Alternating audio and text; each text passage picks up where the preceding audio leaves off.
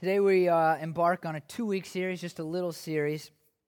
And uh, this two weeks of, of sermons is uh, something that, that really I just wanted to explore. It came up uh, when I put out the uh, Facebook post.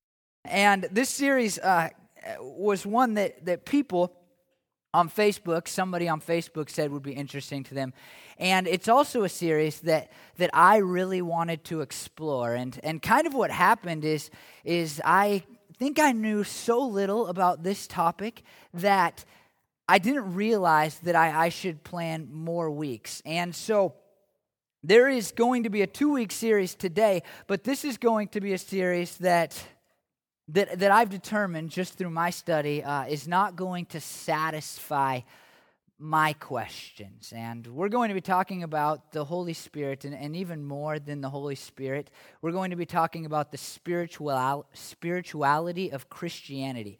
And in my study, I guess it just left me wanting more. And so we're going to do two weeks now, and we'll, we'll come back to this. I know it's a long ways and you don't care yet, but we'll come back to this series next year uh, at some point and revisit this topic of the spirituality of Christianity. And, and so I hope it will just, it will kind of whet your appetite. Uh, and I want to begin with reading something that Matt and I wrote together several years ago, and uh, it's for a book that we will publish someday. But this is this is kind of the idea behind the series. Spirituality is in. Across the American culture, there are very few things as in vogue. In our current millennium, people are flocking towards it like they did Elvis in the 50s and Hammer Pants in the 80s. Every medium, big and small, spiritual expression is growing like fire over thirsty grass. That is to say, you can hardly miss it. It shows up on TV, on the bestsellers list, in movies, and through the ever increasing popularity of spiritual groups. Spirituality is busted out like the next Harry Potter movie or the new American Idol winner. We probably need to update those references. And then we give some stats 50% of people believe, 50% believe not only that all humans have souls, but that there exists an eternal life. 50% of people in America. Among 18 to 29 year olds in the U.S., being spiritual or close to God was the most selected among primary life goals. Most times we think 18 to 29 year olds are just going away from the spiritual things, but it's their primary life goal for a majority of them. And then we go on to write. Of course, if we assume that this spiritual interest is translated into new Christian converts on fire for Christ, we would be sorely wrong. In fact, even a cursory look at the available statistics reveals a different story. The U.S. is currently the only nation in the world whose birth rate is higher than the rate in which people are coming to a saving faith in Christ. Did you catch that? It's the only nation in the world where the birth rate is higher than those coming to Christianity, which means it's the only nation in the world where the percentage of Christians is shrinking on a daily basis.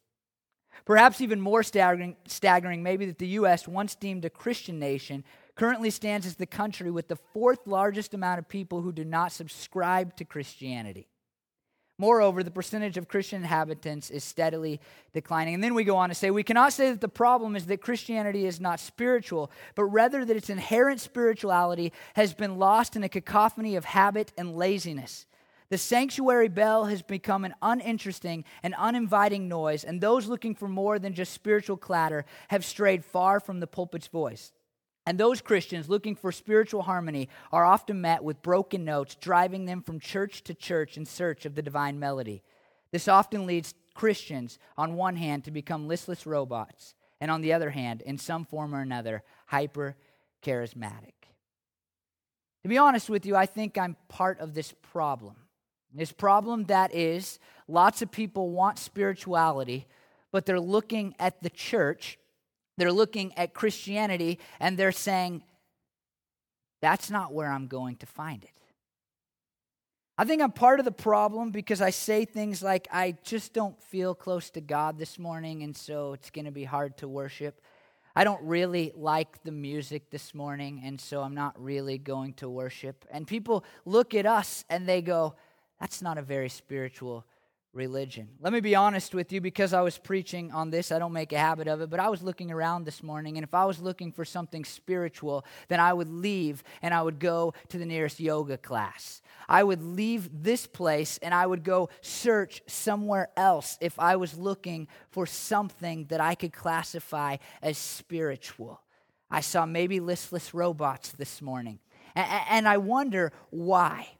Why is it that we, the Christian religion, the people who subscribe to Christianity, the church, the only true and real religion in our minds, something we claim so often, the only religion that can claim to be spiritually good has become so unspiritual that people are leaving it in order to find spirituality. And I think it happened because we have allowed for our spirituality to be sucked dry.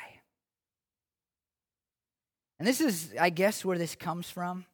This is where it's coming from. This, this series, this, this two week deal, is simply that I think there has to be more.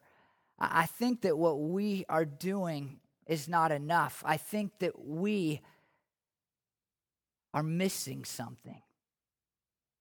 And I think you might be able to say the same just for yourself in your individual life. I am missing something. This doesn't seem like it's everything. It's not all that spiritual anymore.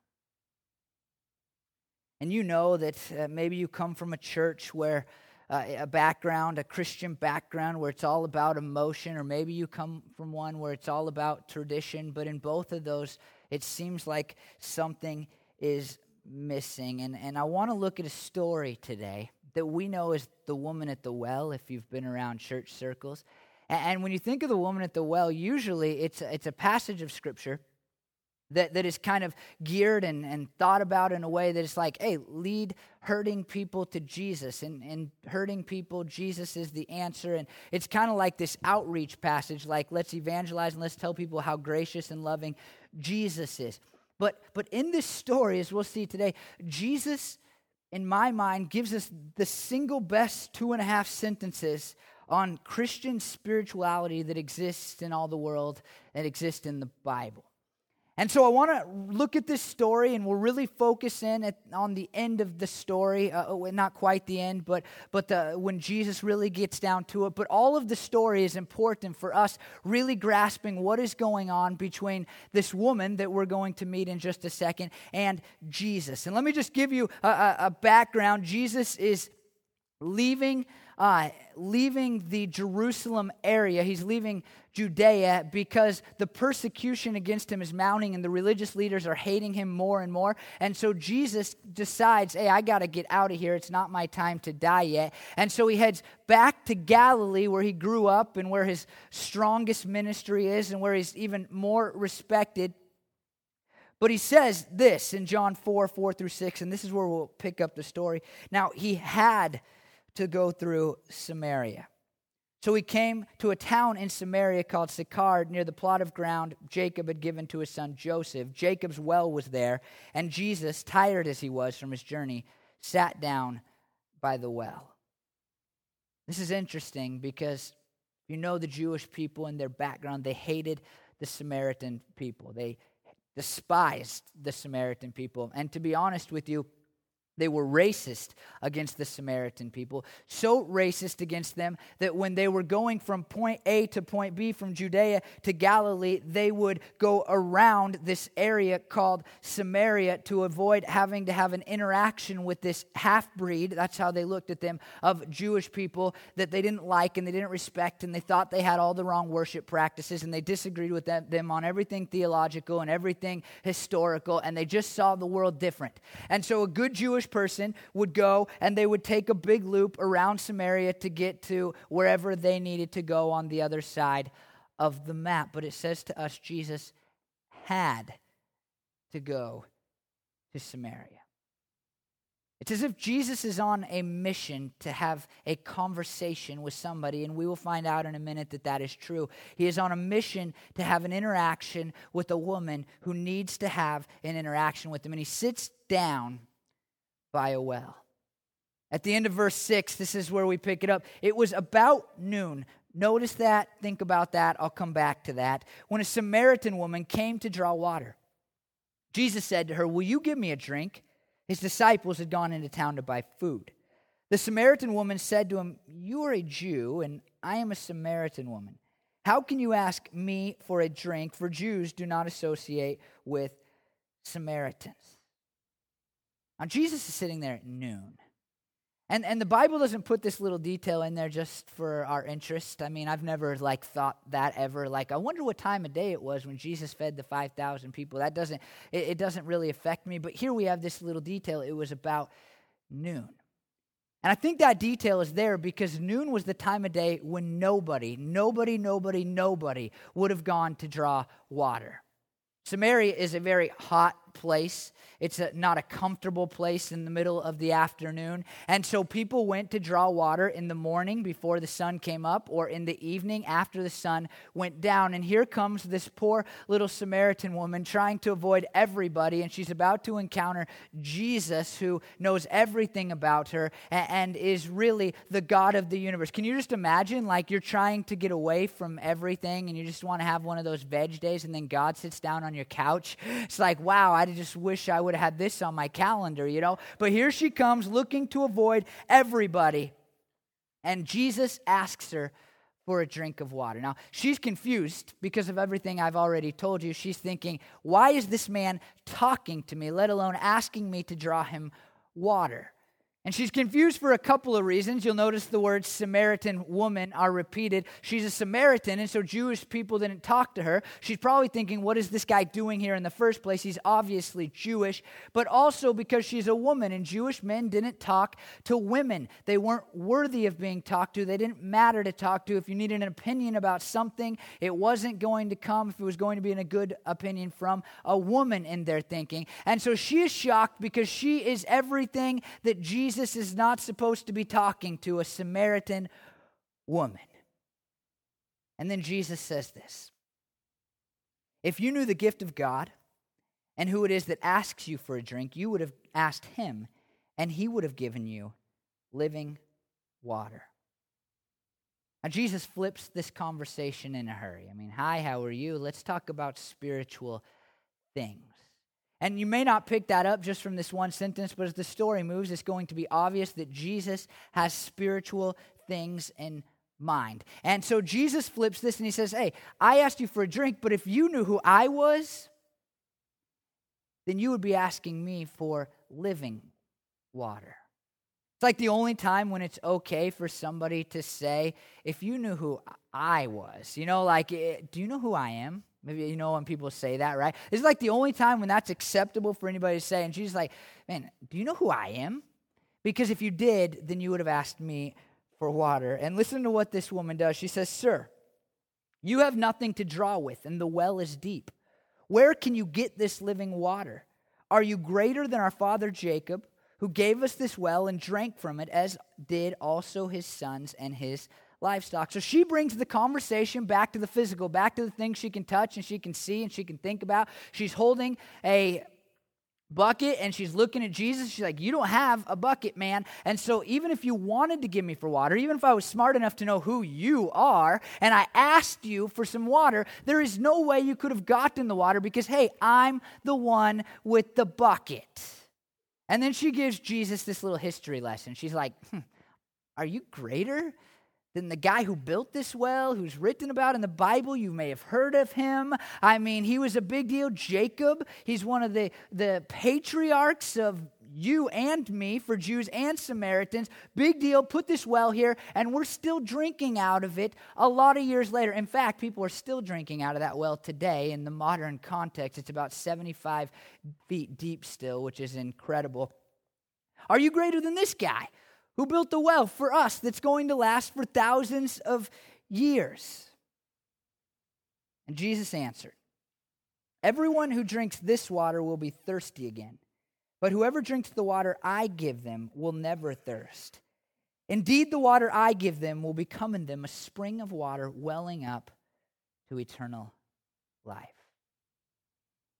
Jesus doesn't care about the history lesson so much, but he takes it a step further spiritually. He makes it slightly more obvious that he's being spiritual, right? Because when he says you will never thirst again, obviously this is this is not a physical thing. There is no water that exists where you take a drink of it and you never have to be thirsty again. Uh, but Jesus is speaking in spiritual terms. Obviously, he's speaking in spiritual terms when he says this water can well up and be eternal life within you. He is obviously talking about something deeper, pun intended, than the well.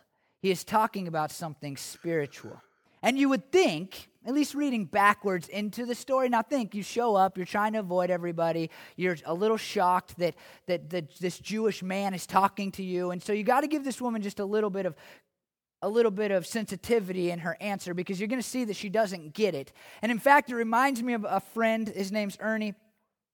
He was on that show uh, where, where there was a group of contestants, and I don't remember the name of the show, uh, but these contestants were in a studio, and then they would go to the answers on the street, and, and you would decide if you liked the guy's answers or not. And, and Ernie got a question he was doing really well, and then he got an obvious question right that I can't repeat because it involves a swear word. But Ernie said they ask you like 100 questions in a row, and they give you about one second to answer, and your mind's going so fast that you just start to make mistakes. And I think this woman and all of that is just a little bit caught up and this guy seems different and he's a man and he's talking to me and what is a jew doing here and what is this living water he's talking about and so she brings it right back to the physical and she said sir Give me this water so that I won't be thirsty and have to keep coming here to draw water. She's not an idiot, right? I mean, that's like if somebody said, if you said, Can I have a dollar? And then the per- you said, Why are you asking me for a dollar? And the person said back to you, If you would have asked me for a dollar, then you would never, ever have to ha- look for dollars again. You'd be like, Get me some of that. I mean, wherever these dollars are that just keep coming forever and ever, that's the dollar I want. And in a way, an area starved for water, thirsty for water, Samaria, very hot. Wells were hard to come by. It wasn't like the drills we have now, it wasn't like going to your faucet. Water's a big deal. And Jesus says, I have this water that can well up inside you and be eternal, and you'll never have to come back here. And she's like, hey, that, I'll take it. Sold. It's like winning the lottery. I'll never have to come here again. I won't have to have conversations that are weird like this one ever again. And I can just live my life in peace. You see, here's the problem with this woman's thinking she is focused on the bucket. I mean, she is focused on these physical things in her life.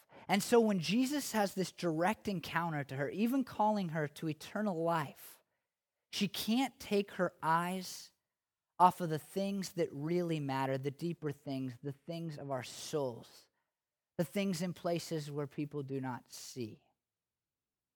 And so now, this, you've already seen my buckets, but I have some buckets here and I think eh, the truth is, both for Christians and non Christians alike, we have these buckets in our lives, and we think if I just fill up this bucket, then I'll be satisfied.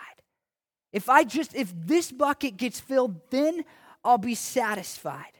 I mean, here's one, and, and I run into this a lot, and you'll have to take these as metaphorical, but uh, the seasons, right? And, and, so many people that I've known in my life just think when I get to the next stage in life, when it's Christmas, then I'll be satisfied. When it's summer, then I'll be satisfied. That happens on a yearly basis in Oregon. I can't wait for Christmas. I can't wait for summer. And people just think that something magical is going to take place, but it's even worse, right? Like when I get to high school, then I'll feel good about myself. When I get to college, then every, just get through graduation and then I'll feel good about myself. Oh, when I get a degree and I get that career that I want then I'll feel good about myself. The next thing, the next situation in life, there's so many people who are like, when I get to the next season of my life, then the bucket will be filled and I will be satisfied. For some, that next season is just relationships. And it's like when I when I meet the next girl or boy. And when that person, when the perfect person comes into my life,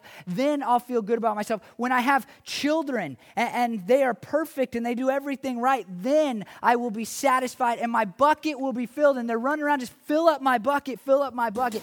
For some, it's just looking better. They're like, if I make my outside look better and I get a nicer car and I have more friends and I get more popularity and I get more fame, then I'll feel good about myself. I just need to fill up this bucket right here and make everybody think that everything is good, and then the bucket will be filled and I will feel good about myself. For some, and sometimes this even paints itself as spiritual, but we know it's not. It's like if I just clean everything up. Mean, if I start to do a better job at work and I remove some sins from my life and I'm nicer to people and I give to the poor, then everything is just going to be clean and neat. And this bucket can be filled up with soap suds and everything will be better. For some, it's a bigger bucket. It's like, man, if I could just get more stuff, right? If I could just have a bigger house and I and I could get more stuff and I could just if there's more friends and more family and more money and a bigger job and a better life and a bigger office and a better view at my house, just get the bucket bigger and and don't put leaves in it. For some, it's the opposite. It's like a smaller bucket. If I could just minimize, and this is the cool new thing, right? Like, I'm going to build a 200 square foot house, and then my life will feel satisfied. And like, I'll just fill up the small bucket because the other buckets are all too big. I'm never going to fill those up. So just like this, if I could just, if I could just minimize and, and shrink things down and be more efficient, then my bucket could get filled up and I could be satisfied. And for some, it's like the gold bucket. If I just had more money and, and, and if I get a better job and I make more money, make more money, make more money, make more money, make more money, then I'll be satisfied. And this woman at the well is no different. She's like, hey, you got to have a bucket to get some water. You got to have a bucket to get filled up where I come from. And Jesus is looking at her, and I think so many of you, and Jesus is saying, not about the bucket. About the bucket.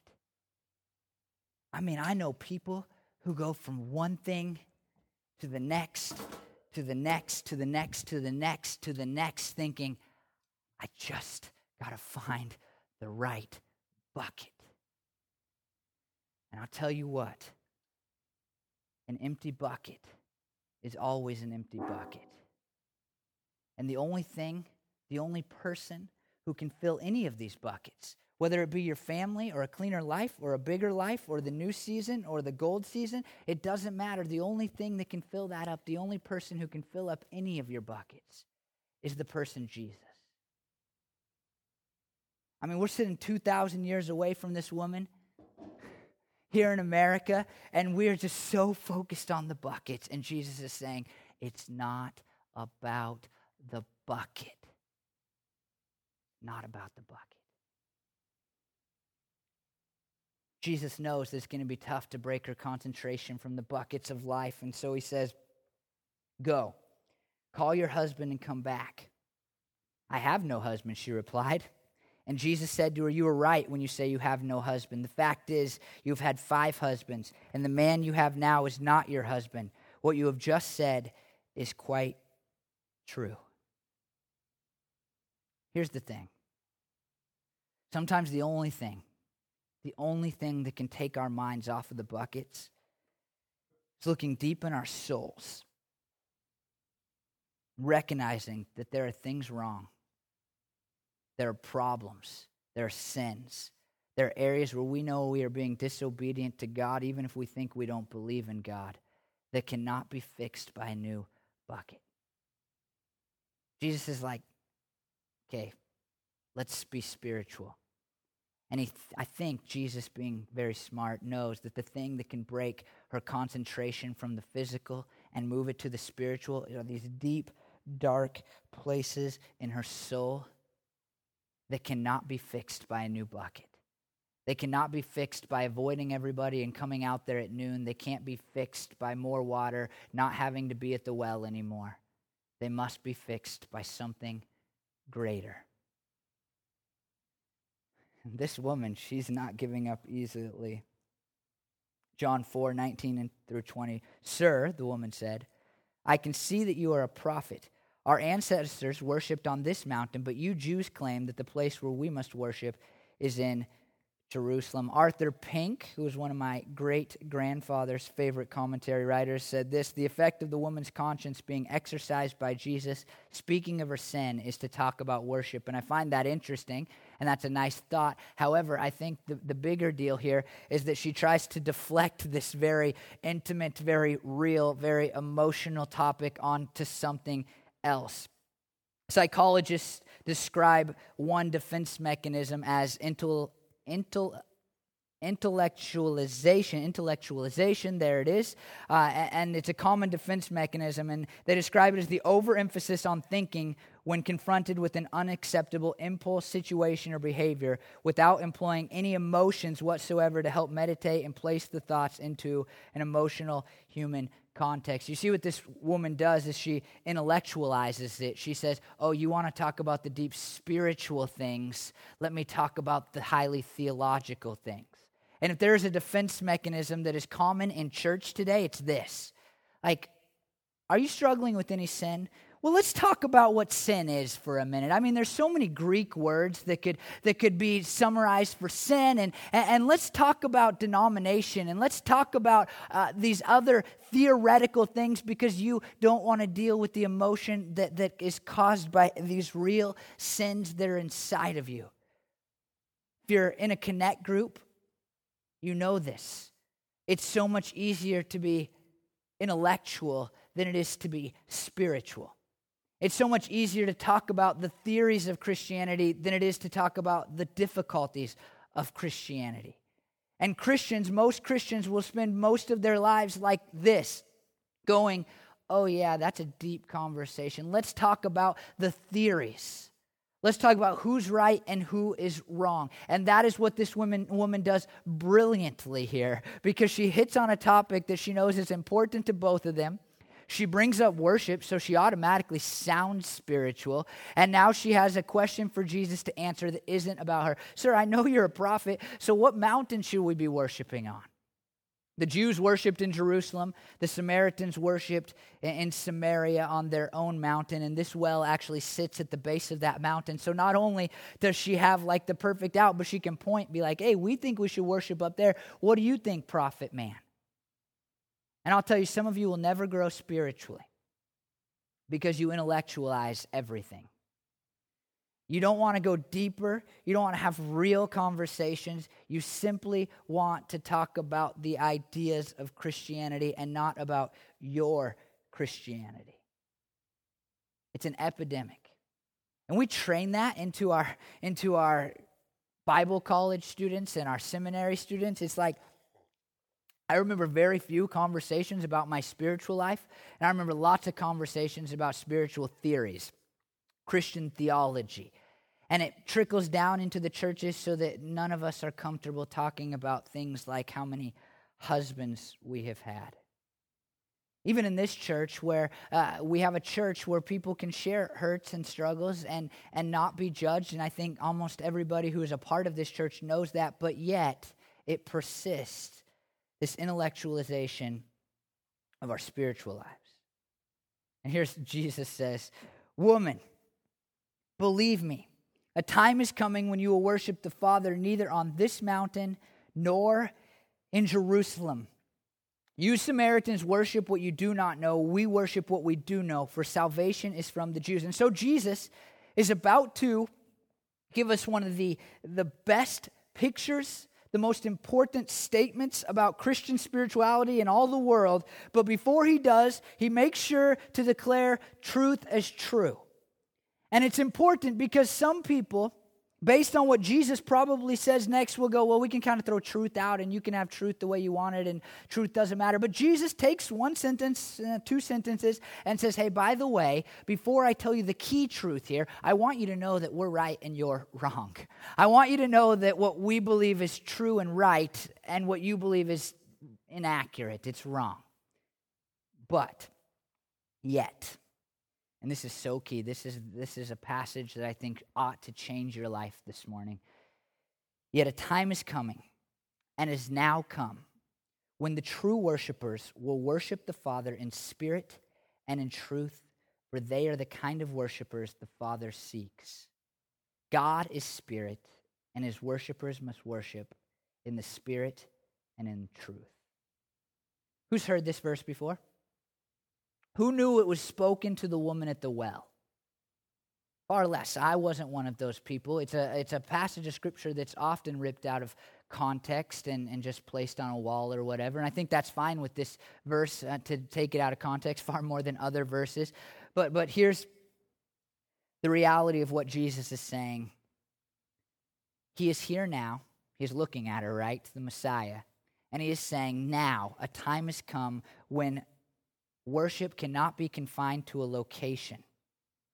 And God must be worshiped in spirit and in truth, and it must be void of exter- not void of external forms. It must be not focused on the external things of life. And so, uh, let me read you what Archibald Robinson said, and then I want to break this down briefly. The Samaritan woman must learn that worship is not validated by a traditional place, but by a transcendent power.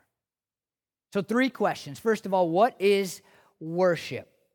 Worship simply is a Greek word that we translate to worship, and, and all it really means is to crouch, crawl, or fawn like a dog at his master's feet. Just that. And, and so when you talk about worship, and then you look at the Bible and you read the word worship, simply what it means is bowing down before somebody in order to exalt them. It means you are lowering yourself in order to raise somebody else up. So, when it comes to Christian worship, the idea is that we are lowering ourselves in order to exalt and lift God up. Now, here's the second question What does it mean to worship in spirit? Spirit does not contain the definitive article here, meaning it doesn't say the Spirit. And it's pretty widely believed that we're not talking about the, Jesus was not talking about the Holy Spirit. Jesus is talking about your spirit. And so when he says that the spirit, the worshipers must worship in spirit, he's talking about us worshiping, not just in our externals, but that place inside of us that can communicate with God, but nobody else can see, touch, feel, look at. It's that spot in us where there's something different. It's that spot in us that has those thoughts when we lay down at bed at night and the music is off and the TV isn't on and we are alone with ourselves, that deep, deep place inside of us. To worship in spirit is to worship in the new realm which God has revealed to people. And here's the question that, as I was preparing this sermon and, and last few weeks has really been on my head uh, and in my heart, I guess, is this. If you were deaf, mute, paralyzed, and blind, would what you do on a Sunday or whenever you're talking about worshiping, would that be worship? If you were deaf, mute, paralyzed, and blind, would your actions still be worship? Would you still be lowering yourself in order to raise God up? I know this happens in me uh, on Sunday mornings, and, and when it happens this way when I'm singing and the band decides for whatever reason, because they had practiced it or whatever, to go into the course again instead of to the verse. And I'm expecting the verse in my spirit. And I know the difference between wor- worshiping externally and worshiping in the spirit when I don't care and I keep singing. Because when I'm worshiping in the Spirit, it's, it's something different. I'm communicating something to God, and I'm going to keep communicating it without these yahoos going in the right direction up here, you know? It doesn't matter to me anymore. But when you're like, oh, embarrassed, man, I sang the wrong thing, you're not worshiping in the Spirit. You're just singing a song. You're only embarrassed because you were singing because everybody else was singing and not because you're having an interaction with God. I know when I'm worshiping in the Spirit because I make mistakes in my worship and it doesn't bother me. I'm not always that way, so don't take it as I'm always that way, but that's the reality of, of how I see it in myself. And here's the other question What does it mean to worship in truth? And that is simple it means that the things that we are saying are true and, and it scares me a little because I think we could throw any lyric up on here especially if it's a song that you guys know really well and you would sing along just fine, and we could just put in fake lyrics even, and, and you would not care a hoot, things that aren't even true. I mean, think about some of these things. Uh, this is the one that bothers me the most, and I just kind of have the, the funny ones maybe, but there's other theologically just inaccurate things, hopefully not in the music we do, but in Christian music that is sang all around the country. How about this one? These are the days of your servant David rebuilding the temple of praise. The song is Days of Elijah. David didn't build the temple. And, and I know it's not like super theological, but it annoys me. It's like you just took the Bible and you just changed it because it fit lyrically. That's not worshiping in truth, that's worshiping falsely. How about this one? And I hate this one. We're never doing this again, Brandon. In all I do, I worship you. Amazing love. How can it be that you, my king, would die for me? And all I do, I worship you, dirty head liar. I mean, like, really? When you yelled at your wife yesterday, worshiping God, I got it down. And everything I do, I worship. That's, a, that's not true. That's just like a false statement. And sometimes I sing it differently because of that. Or how about this one, Christmas song? No crying he made. That, that is heresy. I, I mean, just to be 100% honest with you, because what it does is it makes Jesus less than human. And as Christians, we believe that God was fully man, and no fully human baby has ever not cried. I mean, it's like when we picture Jesus never stubbing his toe or never or never doing anything that hurt himself or never crying because he's got this halo on his head. It's heresy. That's all it is. And we sing right along, going, "Oh, I like this one. This one's old." You know, I mean, I, I know this one and it's old, and so it's got to be right. I mean, some guy 500 years ago sang about heresy, and so that means it's right. Nobody ever cut it out. It's not true.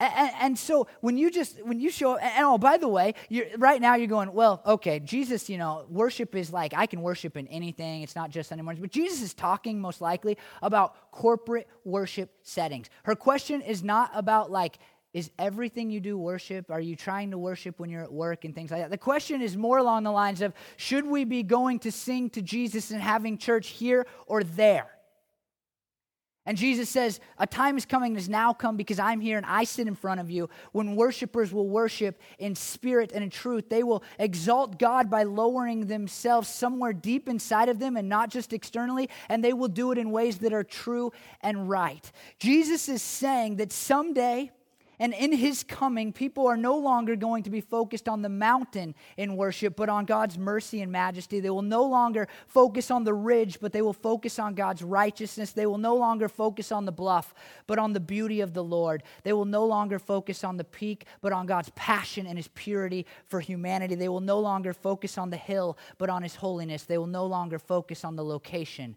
but on the love that God has for all people.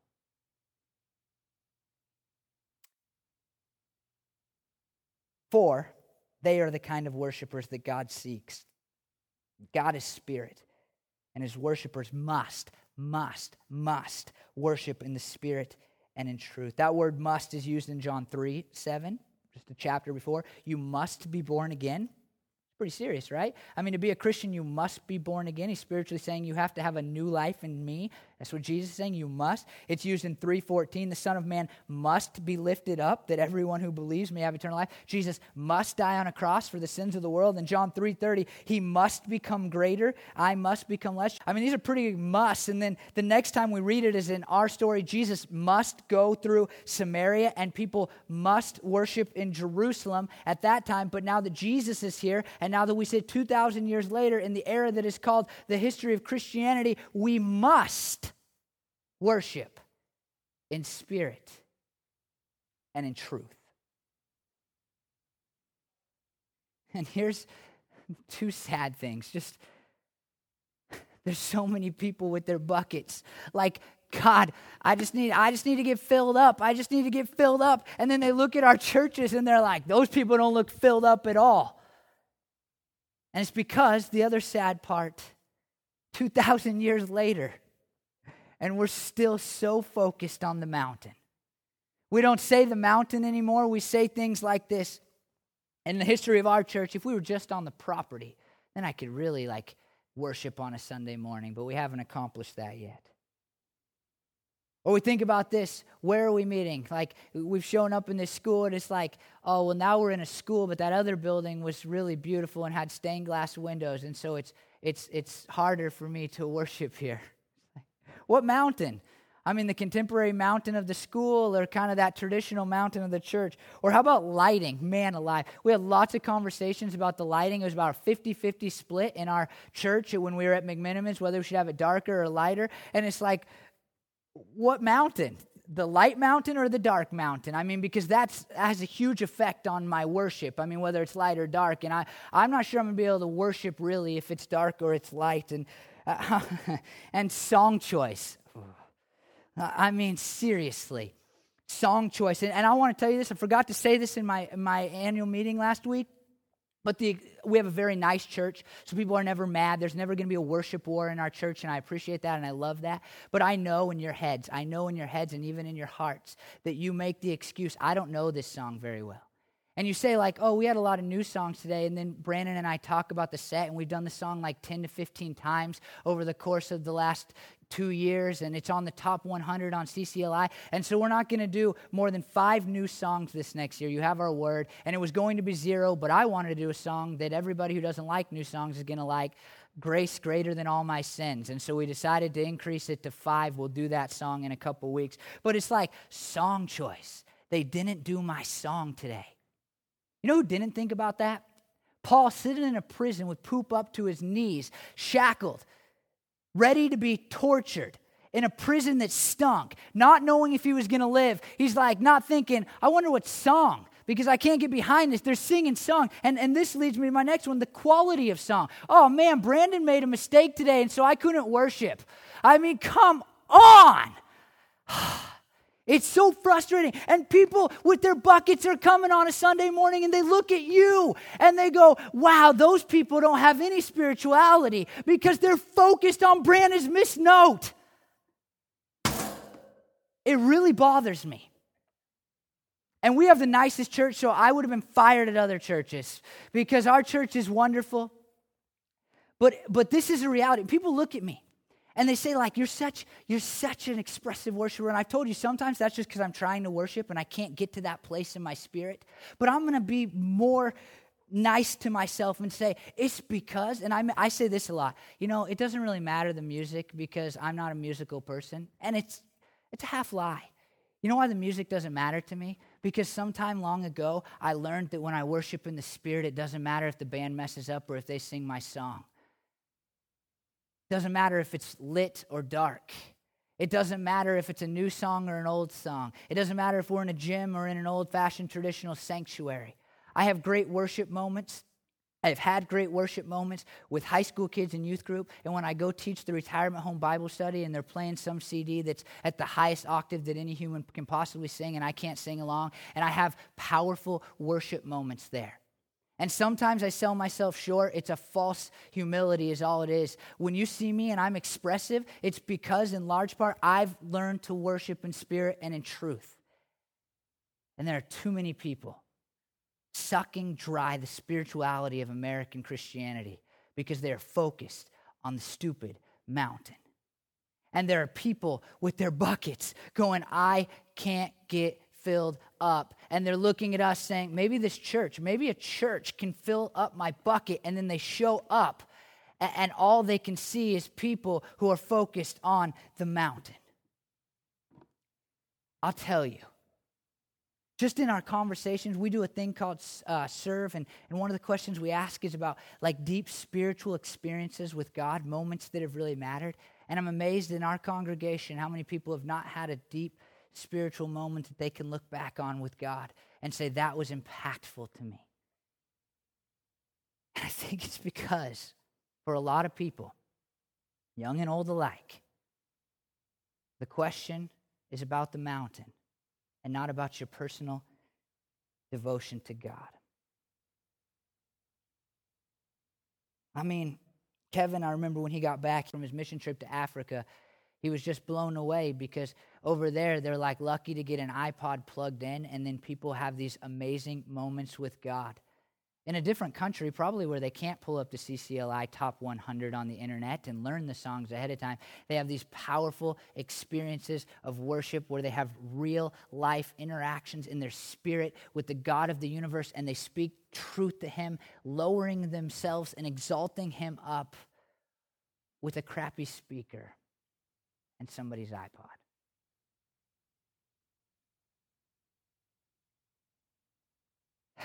I know that a good environment can help us to worship in spirit and truth because we are beings who are artistic and we are beings who are logical and we are beings who like things in a certain way and have our senses and things like that. I get that and I understand that. And we do, we are doing our best and we always trying to continue to move forward to move away distractions and to help you worship in spirit and truth. But at some point, you have to make a decision. And the problem with the church, and you can write this down maybe this will help you remember, for so many years is that worship has been centered around tradition or emotion and not centered around our spiritual devotion. You've probably been to churches that fall into one of those two categories.